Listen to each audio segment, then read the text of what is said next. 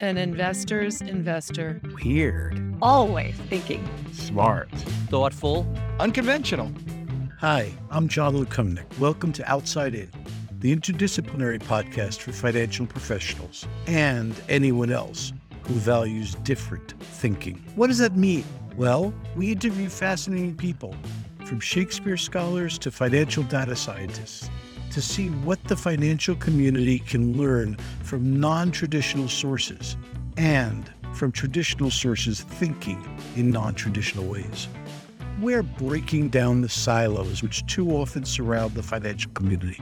Come, listen to the sounds of those walls collapsing. Today on Outside In, we're pleased to welcome our guest, Brandon Rees. Brandon is the Deputy Director of Corporations and Capital Markets for the American Federation of Labor and Congress of Industrial Organizations, better known as the A F L C I O. It's America's leading labor organization, representing some twelve point five million workers. Brandon focuses on those workers' capital, particularly on their pension savings. He's been doing that for more than twenty-five years and is an astute observer and player in the investing world and the capital markets. He's a member of the Council of Institutional Investors, U S Asset Owners Advisory Council, serves on the governing board of Fartland Capital Strategies and the Interfaith Center on Corporate Responsibilities, Advancing Worker Justice Program.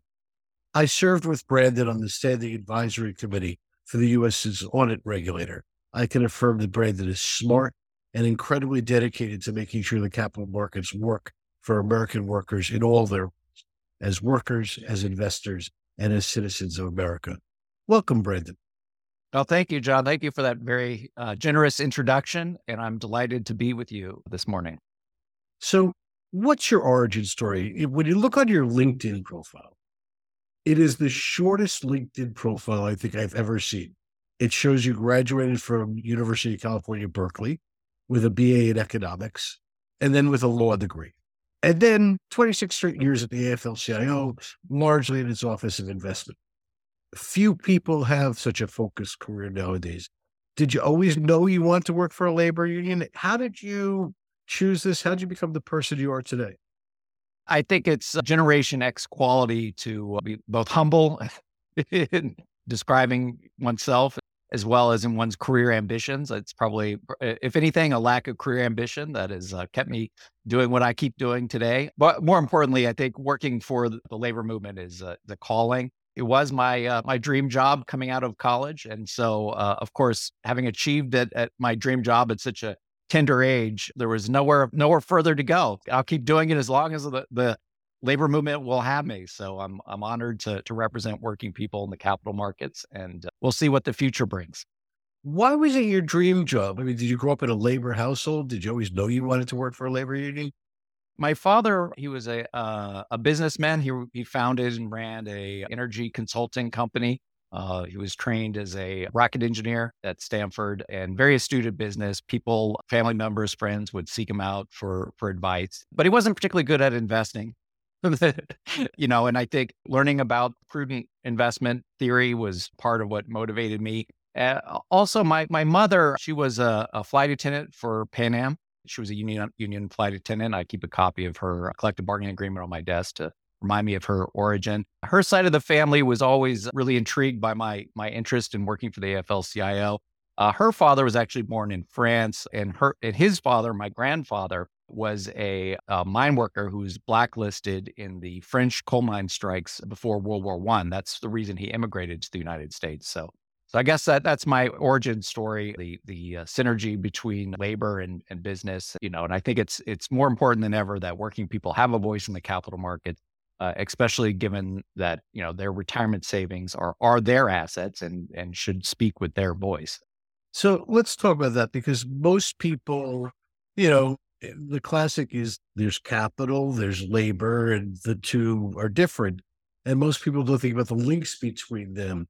Boston University law professor David Webber wrote an interesting book, The Rise of the Working Class Shareholder, talking about the money that labor oversees in various types of pension plans, Taft-Hartley plans, public pension plans, even some single employer plans, and that it's really material to the capital markets, therefore a powerful tool. In fact, he called it labor's last best weapon. So Just how large is that pool of capital, and how well do you think it's being employed today?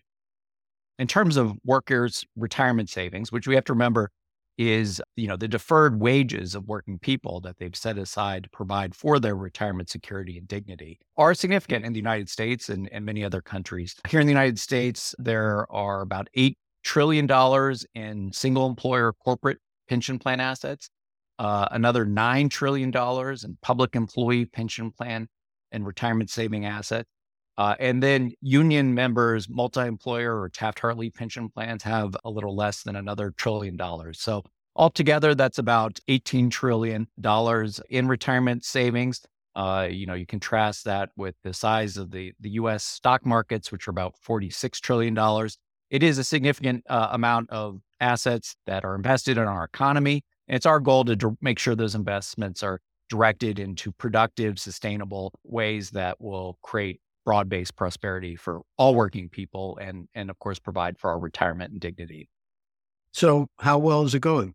There's always challenges. And, and of course, the big change we've had in the United States is the decline in defined benefit plan coverage and the shift of risk to working people through four oh one k plans and other de- defined contribution savings. And, you know, people often look at pension plans and they say, well, they're they're very expensive or, you know, they have underfunding.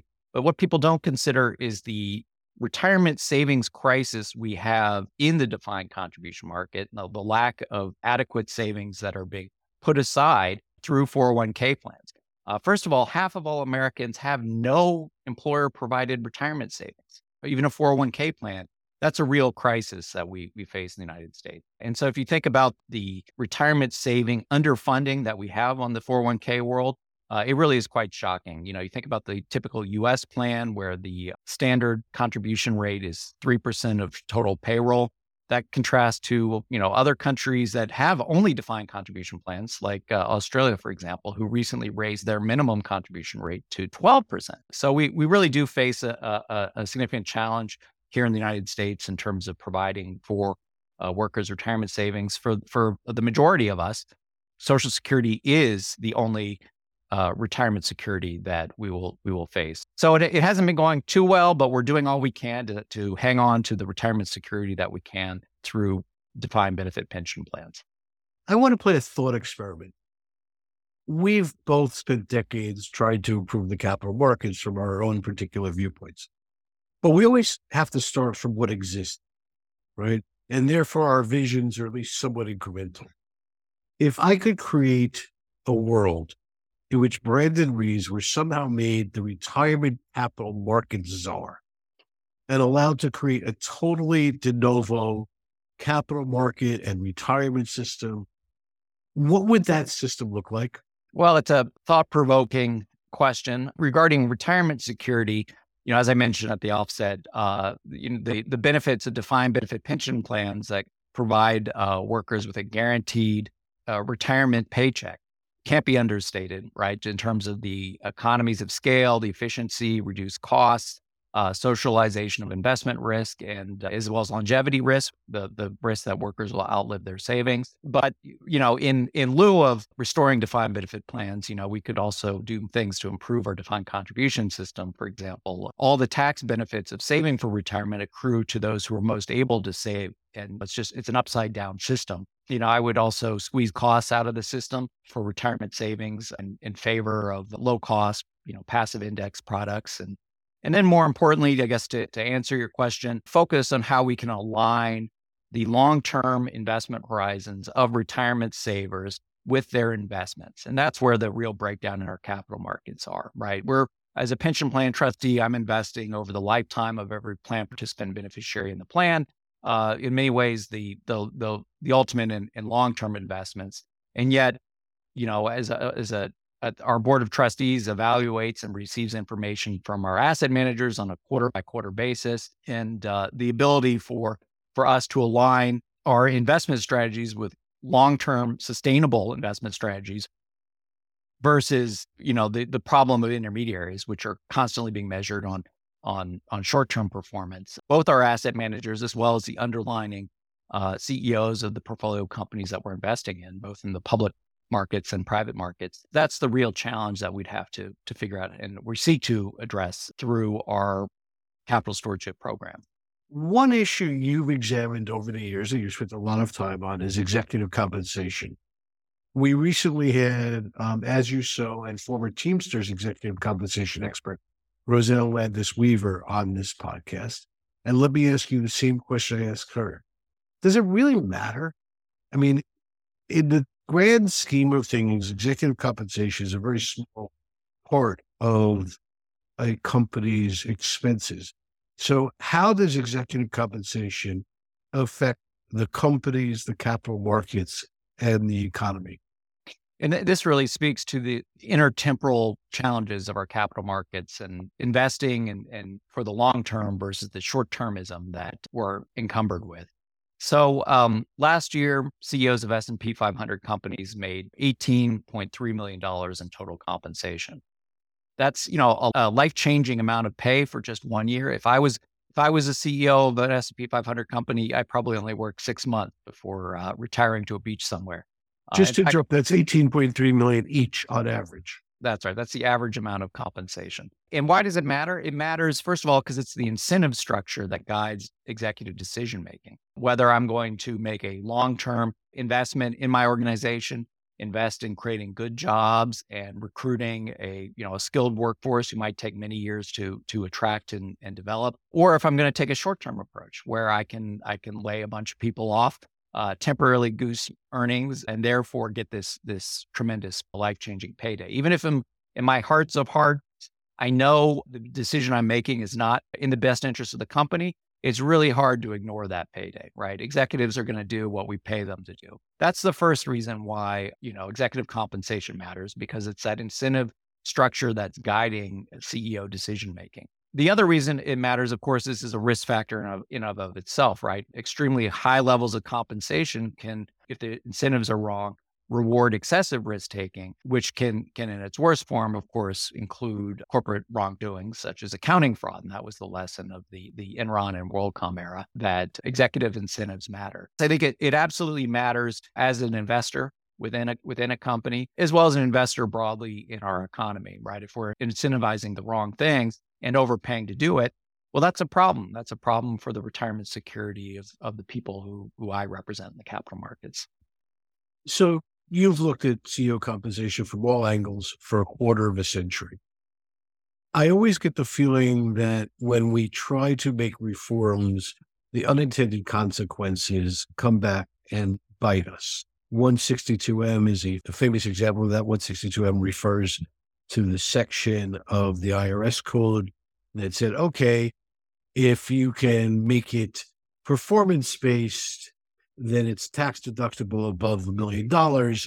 And while that was supposed to be reform, what it did was it made everyone have stock-based compensation that went way up from, you know, a million dollars to, as you say, an average of eighteen point three. That said, I am sure you have thought about some specific reforms you would like to to to make to the system. So give me two or three specific reforms you think would have the most salutary impact. The first thing is we we have to move away from this myth of, of pay for performance, right? That too many proxy voters, particularly large institutional investors, say, well, I don't care about quantum or magnitude of pay. I just care about pay for performance. But the the structure of that compensation is often leading to excessive uh, risk-taking, asymmetric risk structures. This is highlighted the most by stock option compensation, which has fallen out of favor, but still widely used. Stock options provide all the benefit of share price increases, none of the risk of share price decline. Uh, if you look at how they're, they're, they're valued, the Black-Scholes uh, option pricing model actually uses volatility as a measure of the valuableness of the options, more likely they would be exercised. Why would you pay an executive in, in a currency that is more valuable if the stock price is more volatile when most investors are, are risk adverse is beyond me. So that would be the first thing I do is I get rid of any asymmetric incentive structures and compensation. Instead, I try to tie it to the individual performance of executives, right? You know, we can't measure individual C E O productivity through stock prices or even, even corporate earnings. A company is a team. It's a collaboration between all employees and other stakeholders in the organization. Uh, and the team leader should be focused on supporting and, and enhancing that team's productivity. And so we need to be looking at things like, you know, is the company investing in its workforce? And then lastly, we have to address the quantum of pay issue, right? The, last year, the S and P five hundred's average C E O to worker pay ratio was three hundred twenty-four to one. You know, these high pay ratios, you send a dispiriting message to the rest of the workforce that it's a winner-take-all system in which the, you know, the C E O reaps the lion's shares of pay and everyone else's contribution is is not not not equally valued. And so I think that that's something that compensation committees need to do when setting C E O pay. Think about, well, how does this pay level, this quantum of pay that we're assigning to the C E O uh, fit into our own overall compensation philosophy and how we pay the rest of the workforce? And I don't care if you're the, you know, next five named executive officers of the company or you're the median employee on the on the shop floor, uh, how your C E O's compensated relative to to the rest of the organization's pay structure is important. You know, one of the the problems with compensation committee standard operating procedures is they look at, well, what's the peer group do, right? What's our, what's the peers at, at other companies pay their C E O? And, you know, and that's purported to be market information that is objective and, and makes it easier for, for the compensation committee to, to set pay levels. Uh, the problem is that the use of peer groups creates a self-fulfilling prophecy. All C E Os are above average. Uh, some companies consciously target above their peer group. Other companies will pick larger, more successful companies, aspirational peers, so to speak, where C E O pay is higher. Mathematically, pay has to rise. Even if you are diligent in setting your own peer group as honestly and forthrightly as possible, mathematically, it has to rise because someone else is, didn't get their peer group right. So uh, that's what's leading to pay inflation, in my view, in this country, you know, and why I think it's of equal consideration that the company, the board of directors consider how it, how's the C E O's pay fit into their own organizational structure. So executive compensation has been contentious for generations now. There is another issue which has become more contentious recently, which is proxy voting. And that is when the owners of a company vote on issues such as the election of directors or executive compensation, or usually on a suggestion for a share owner of how a company should account for climate change or diversity or whatever. The A F L C I O has been a leader in what some um, Republican elected officials have called wokeism, which they describe as perverting the capital markets to political ends at the expense of investment returns. I expect you have a different um, explanation of that and some feelings about it. So talk to me about it. Last month, the Department of Labor under the Biden administration issued uh, a new E S G rule for private sector pension plans, which pension plans, the labor movement, uh, as well as asset managers had been had been seeking. And it was in response to the previous administration's re- reinterpretation of, of, of ERISA, which is the body law that governs private sector pension plans, uh, which have all is always taken the position, going back to the nineteen eighties, that proxy votes are plan assets and therefore must be stewarded uh, by plan fiduciaries in the best interests of plan participants and beneficiaries. Uh, the right to vote is valuable, uh, and in casting those votes in the interest of of, of the plan and the plan participants is is uh, is a fiduciary duty. What was remarkable was under this was uh, former Labor Secretary Eugene Scalia Junior Uh, proposed uh, a regulation interpreting this longstanding duty to vote proxies in a way that actually discouraged pension plans from voting proxies, uh, that it was undemocratic, an undemocratic effort to silence workers' voices as retirement savers by telling pension plans that if they were going to vote, they had to be subject, they had to, to uh, document their voting and the and the cost benefit analysis for voting beyond any other investment decision, uh, and created safe harbors that originally proposed always voting with corporate management, that C E Os were always right, and uh, and that you could just always vote with corporate management. Well, I wonder whose idea that was. Could it, could it perhaps have been the business roundtable that represents corporate C E Os? But as, as you know, as as any proxy voter knows, you know, management isn't right all the time, and you have to have standards of good corporate governance in, in order to encourage, uh, you know, private ordering to adopt best practices. So, so that was one of the proposals that didn't even make it through the final wash, right? The final proposed rule, final rule that the Trump administration adopted said that, well, you could You could decide some issues, you know, we're not, you know, pecuniary to a pension plan's interest, and therefore you didn't have to vote. For example, you could say, I'm not, I'm not going to vote on E S G shareholder resolution. Uh, or on a, another safe harbor was that if a pension plan didn't hold a certain percentage of assets in a particular company, they could choose not to vote for that reason. Uh, and of course, for for given the, the duty to diversify plan asset, that would have meant that you, you again, you know, would, would not need to vote. And so this new Biden rule by uh, our new Labor Secretary, Marty Walsh, clarifies and restores the Department of Labor's longstanding interpretation that proxy votes should be cast uh, where it's in the economic best interest of the plan, and restores this faith in, in shareholder democracy. Yeah, I think it's it's an incredibly important issue. I think underappreciated by many members of, you know, the investing public who rely on either their pension plan or the mutual funds they invest in to vote uh, on their behalf and in their best interest. Uh, but it's incredibly, incredibly important to the functioning of our corporate governance system, right? Yeah, one of the great ironies there, by the way, is that the uh, the Department of Labor's original nineteen eighties uh, votes as a planned asset, and therefore have an obligation to vote it, was under Ronald Reagan, who I don't think anyone uh, accuses of of being some sort of left-wing woke president. But there you have it. Why do you think twenty twenty-two has been the year of the anti-E S G backlash?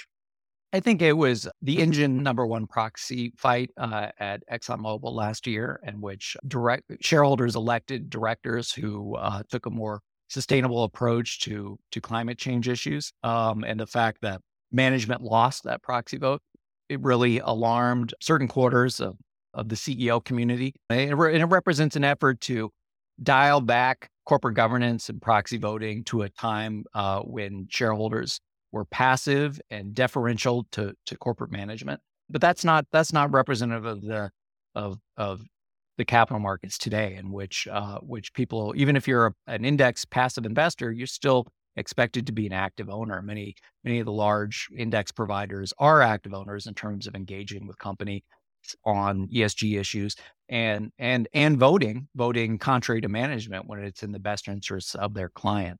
You know, one of the things that's fascinating about this whole E S G debate is a lot of the debate is around screening of investments or the use of E S G criteria as a alpha strategy for selecting portfolio companies. But I think the the political opposition is really really coming from from the C E O class in this country, who uh, don't like the notion of share owners providing that accountability mechanism and voting independently of management's recommendations uh, when it's in the best interest of shareholders to do so.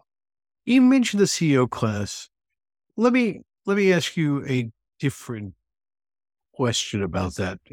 It, it, you mentioned in regards to the politics of, quote, anti-woke, end quote. And yet one interesting result of that, and the culture wars in general, is is almost afraid of the nearly hundred-year-old alignment of big business and the Republican Party that's existed since opposition to Franklin Roosevelt's New Deal in the thirties. Let me give, give you an example. Some of that fraying has come about because business has been responsive to workers, in fact. So, for instance, Disney um, criticizing the Don't Say Gay bill in Florida results in Governor DeSantis attacking Disney. Um, Eli Lilly has taken on the anti-abortion, uh, excuse me, the anti-choice um, and anti-contraceptive care issues in Indiana, saying they're going to have to go outside of their home state, trying to be a little optimistic for workers. Do you think that, as polarized as America may be at this moment, longer term, there's an opportunity for a new era where um, senior management, the C E O class, as you say, is aware of workers' needs and desires, and there's a new chance for worker corporate cooperation, or at least less pol- polarization, a partial realignment? I certainly hope so. Um, you know, I'm I'm struck by the difference in uh, labor relations and and European countries to the United States, where, you know, employees are seen as partners and not even not even as an asset, right? I mean, U S companies are very fond of saying, you know, their greatest asset are their employees, and that's certainly true But seeing employees as something that to be invested in and, and as full partners in, in, in the organization, which we believe is best realized through, you know, the, the freedom of working people to come together to form trade unions and, and to negotiate, is my my hope that we'll see a thawing and in the the adversarial approach that many uh, U S companies, you know, most prominently today, Amazon and Starbucks, Uh, in fighting uh, efforts by by their employees to to form unions, uh, and I, I really think it it's not in the best interest of those companies or their shareholders, that it really comes down to the imperial C E O feeling challenged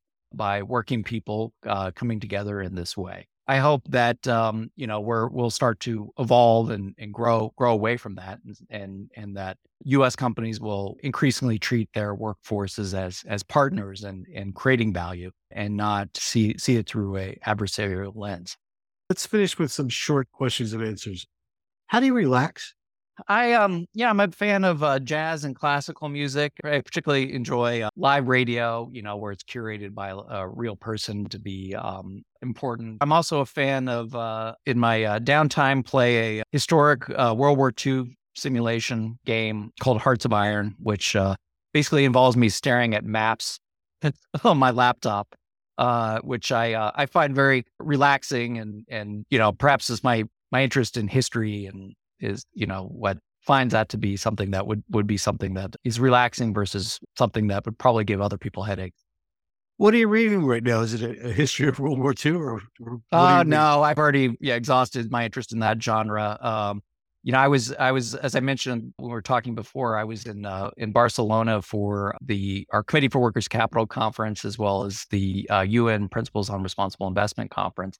Uh, I'm rereading, uh, George Orwell's Homage to Catalonia, which I probably haven't read since I was a teenager. If you could be on vacation right now, where would it be? Again, my mother, she was a flight attendant for Pan Am, and we had uh, flight benefits. It really, really, um, you know, opened up my, my eyes to the, you know, to the rest of the world. And, you know, it's, yeah, yeah, I regret not having had that opportunity to travel with my own children. So I'm looking forward to, you know, taking them to Europe, hopefully next year, now that we've emerged from this, you know, COVID pandemic. My usual vacation is uh, we go to uh, the beach in the Outer Banks each each summer, uh, which is more restorative than uh, than perhaps traveling for uh, for cultural enrichment is. But um, so um, I'm always a big fan of vacation, restoring restoring your your commitment to your work, you know, is is critical. And Americans are, I think, one of the most overworked uh, people in the industrialized world. And so, uh, so if you're listening to this and you haven't used up all your vacation, please, uh, please plan to do so, or make that your,